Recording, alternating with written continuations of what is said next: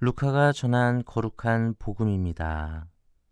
그때 예수님께서 제자들에게 사람의 아들은 반드시 많은 고난을 겪고 원로들과 수석 사제들과 율법 학자들에게 배척을 받아 죽임을 당하였다가 사흘 만에 되 살아나야 한다 하고 이르셨다. 예수님께서 모든 사람에게 말씀하셨다. 누구든지 내 뒤를 따라오려면 자신을 버리고 날마다 제 십자가를 지고 나를 따라야 한다. 정령 자기 목숨을 구하려는 사람은 목숨을 잃을 것이고 나 때문에 자기 목숨을 잃는 그 사람은 목숨을 구할 것이다. 사람이 온 세상을 얻고도 자기 자신을 잃거나 해치게 되면 무슨 소용이 있느냐. 주님의 말씀입니다. 참 예수님 사목국 교육지원팀 이정민 비오입니다. 예, 어제 제 수요일이었는데 우리 제 예식 잘 하셨죠? 제가 말씀드린 대로 우리 마음에도 좀 죄를 잘 뿌리면서 정말 주님 앞에서 우리의 부족한 모습 있는 그대로 좀 내어드리는 시기 시작하면 좋을 것 같아요. 오늘은 십자가에 관한 말씀을 우리에게 해 주셨어요. 예수 그리스도는 우리를 사랑하신 죄로 십자가에 달리셨어요. 그리스도의 십자가는 그분의 사랑에 대한 우리의 응답입니다. 참 모순이죠.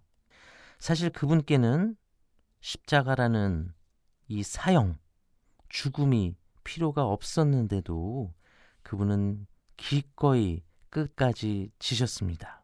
그리고는 그 위에서 돌아가셨어요.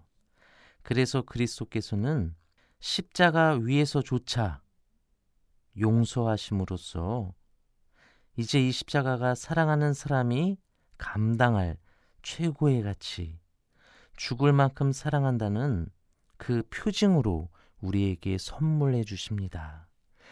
예전에는 십자가를 선물하는 것이 불가능했죠. 예수님 당시에는 십자가는 그저 흉악하고 흉악한 무시무시한 사형 틀이에요. 이것을 선물한다니 말이 안 되죠.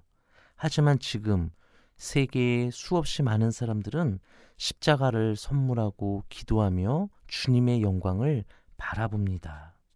이렇게 예수님의 죽음과 부활로 십자가의 의미는 우리에게 축복으로 다가옵니다. 우리에게도 십자가는 하기 힘든 일, 억지로 해야 되는 것, 피해야 될 그것, 그것이 아니라 오히려 스스로 선택해서 더 짊어지고 가야 하는 그 사랑을 말합니다. 그것이 내 가족이든 내 일이든 이 세상 내가 마주치는 그것들을 그 사람들을 사랑하기에 내 자신을 기꺼이 던져 바치는 것 이것이 나의 십자가입니다. 죽을 만큼 사랑하는 것이 바로 내 십자가의 의미입니다. 예수 그리스도 그분께서 만일 이토록 우리를 사랑하지 않으셨다면 그래서 적당히 사랑하시고 돌아가셨다면 우리는 십자가를 생각할 필요가 없었을 거예요. 그러나 우리 눈앞에 이렇게 세워져 있고 우리는 그곳에서 목숨을 이제 걸며 주님을 바라보고 있습니다. 예수님은 제 십자가가 곧 사는 길임을 보여주셨어요. 그것이 우리에게 고통의 십자가로 다가온다 하더라도 사랑하기를 시작한 사람에게는 이제 고통은 그저 고통이 아니죠. 오히려 더 사랑하지 못하는 그 마음에 대한 아픔으로 여겨질 뿐입니다. 혹시나 짐스러워했거나 부끄러워했는지 모를 우리 각자의 십자가. 아니, 짐스러워해도 돼요. 부끄러워해도 돼요. 그저 잠시 내려놓으세요. 그리고 쉬었다가 다시 걸으시면 됩니다. 빨리 갈 필요 없어요. 힘들 때 옆에서 함께 땀을 흘리며 또 시원한 물을 주시는 그분과 함께 그저 쉬십시오.